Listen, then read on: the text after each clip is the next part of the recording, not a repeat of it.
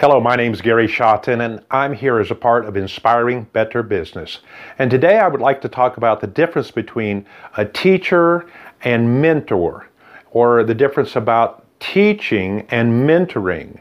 And it's important that we probably grasp this, and I hope to lead up to something that helps you uh, in the regards of God helping you in business. So I'll start with just talking about um, a classroom setting. Uh, we've all been in classrooms. We may be adults in a conference or a lecture. We may be in college. We may be in even high school. And in those uh, times, we have a, a teacher. Uh, he's that person, man or woman, uh, is uh, tasked with conveying certain information, and that information normally is in the form of lectures and reading. And then at the end of some time period, we're all expected to take some form of a test to see if we've mastered the lesson material that's uh, been presented by that course or that class. That's clearly to me a teaching environment, and certainly we need that. We need to have good teachers. And we also, the, though, need to separate that from the reality that we need also mentors, someone that would stick with us uh, while we're applying what we learned. Uh, sometimes in the business and professional world, especially in uh, the medical field, we call that an internship.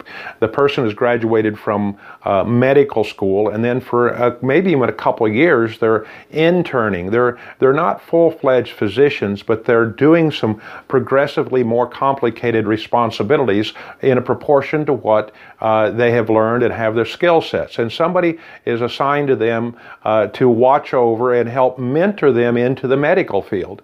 Uh, this could be true for a, a carpenter and his son. A carpenter uh, that's very skilled might take their son or daughter, of course, could be, and, and instruct them one thing about how the tools of the trade work. But then once they grab a hold of the, the tool, the saw or the hammer or the, or the drill, then they're being observed to see how they proceed with that mentoring part of it, and there's someone there to help them. Well, I've been watching now the uh, uh, environment of training and developing nations. And it's not uncommon that we have seminars and events where we gather a large number of people or a group of people and they come hear a lecture and they might have a, a handout and a book and they might even fill in the blanks in that book. And now let me tell you, all this is good. I'm not criticizing it. But at the end of graduation, the anticipation could be that I now know how to use that material. Let's talk about a, a business. We have a, a, business lecture, or even these these teachings that I'm teaching right now. It's more of a teaching than a mentorship because I'm conveying this in a way that anybody reading or listening or hearing or watching these should be able to learn some valuable material, valuable material about quality, or valuable material about uh, uh, systems and processes, or having a happy customer. Those are some of the lessons that we're teaching. But I'm uh, aware that that's not enough. And so you could go through all of our teachings, uh, or a large number of them, not just by me, but by other uh, speakers, and you could come away thinking, oh, now I'm ready to own my own business. But most likely, unless you have prior experience, you need a mentor that will help you and guide you and lead you through the process. Well, here comes the problem. In developing nations, there are no are there not very min, many experienced people in business, at least Christian experienced people, and people that have time and are willing to take their valuable time and teach and guide and lead somebody that's starting a new business. So, what do we do about this? Well, I, I think we have come across part of the answer here because we watched what Jesus did. We see that when he was uh, in his uh, 33 year of age, uh, he had been in ministry about three years, he starts preparing his 12 apostles to tell him that he is leaving away, he's going away. I was just reading that in John chapters 14, 15, and 16, and then again in Romans 10, where he said, I must go away, but I'll send you the third part of the Godhead, the Holy Spirit, to guide you and lead you. And I want to add the word to mentor you while Jesus is not in their presence still teaching. He's taught, but until we have a mentorship, then he has not we have not actually learned the lesson. And when he went away, he was talking to a, a, a, group of people. This was a group of 12 people, and he encouraged them to st- stay together as a community and to work together. And so the combination of of having uh, uh, your peers, the people that you are working with in a group of 10 or 12 people, we call them a peer mentoring group, and the, the help of the Holy Spirit, you have a pretty good combination there. You have the way to have a mentor with you at all times. And that's a part of us now to learn how to hear and follow the leading of the Holy Spirit. That is very important. In fact, I went to Bible school, and that was one of the courses how to be led by the Spirit of God. And that's a whole subject matter that we'd like to kind of touch on because the Spirit of God is trying to teach and guide and lead you, but it's not something that that comes automatic and it comes maybe sometimes with a little bit of trial and error or making mistakes or trying to hear what God has for you to do in an area. Now, there are certain things I could share. I mean, there's a whole bunch of things, but for me, when God has led me in some place, it's never been audible. It's never been uh, really clear. It's never been uh, something, uh, the big picture. It's always been what we call a nudge, like a little push in this direction, and a little uh, a direction that, that maybe is even contrary to what you would normally think is logical. For example, I'm up in a, my, another state, a thousand miles away from where I went to Bible school.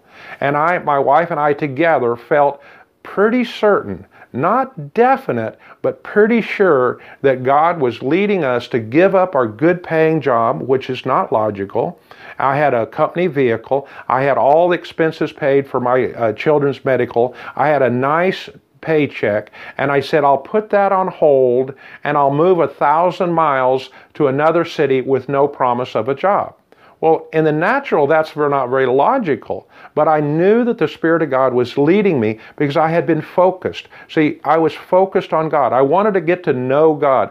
God is our friend. He wants us to be friends with Him. And what do I mean by friends? I, if you have a friend, you know that, that you're acquainted with them. You're acquainted with their preferences. You're acquainted with what maybe makes them sad, acquainted with what makes them happy. You know if you've offended them in, in a discussion and you go back and say, I'm sorry, because you want to maintain that friendship. Well, that's what you have with God. And so the Holy Spirit is the part of the Godhead that's with you. Let's don't put the Holy Spirit down on a second class. It says that Jesus had, had the Father inside of him and he was representing God the Father, but Jesus himself has left. And he left and, re, and, and said this Holy Spirit would come, comfort us, guide us, and lead us. And with the understanding that we're not an island out here. We don't want you to, to be out here on your own because you're like a, a, a, a at real risk of having uh, the evil one or the cares of this world or discouragement to take over, and you would abandon your calling, abandoning what God's called you to do if you just try to go it alone. So that's why both Jesus had 12 apostles, and we're saying, hey, join a group, a peer mentoring group with 12, 15, it doesn't no exact number, and you should be in the same quest. You should be seeking God's direction for uh, improving your business skills, not your technical skills. That's through research and development and always uh, taking change, but your te- business skills of, uh, of, of, record keeping and, and, and quality and happy customers and repeat customers, something that's universally true with the way business is done. And when you do that, when you make those steps, you're making a conscious effort to learn how God leads in that. I am confident that what He did in my case, He started bringing me divine appointments, little connections, new ideas, things that would, would uh, let me start with what I had, and I would grow step by step. My first business was a, a business that was totally out of uh, the norm for me. I was a trained engineer, and yet I came to Bible school and I started moving furniture, loading furniture like the dressers in the back behind me, and I'd put the, bo- the, the books behind me like that in, in boxes, and we loaded on the truck, and we'd move move to a new location. That was illogical in many cases, but it was what God had for me to do. I'm so happy because that's where I learned business. I learned business in some cases by reading books and taking courses and, and, and passed, passing tests, but I really learned business when I'm out doing it. And with the help of the Holy Spirit, I was able to grow step by step, and that's what we're asking you to do.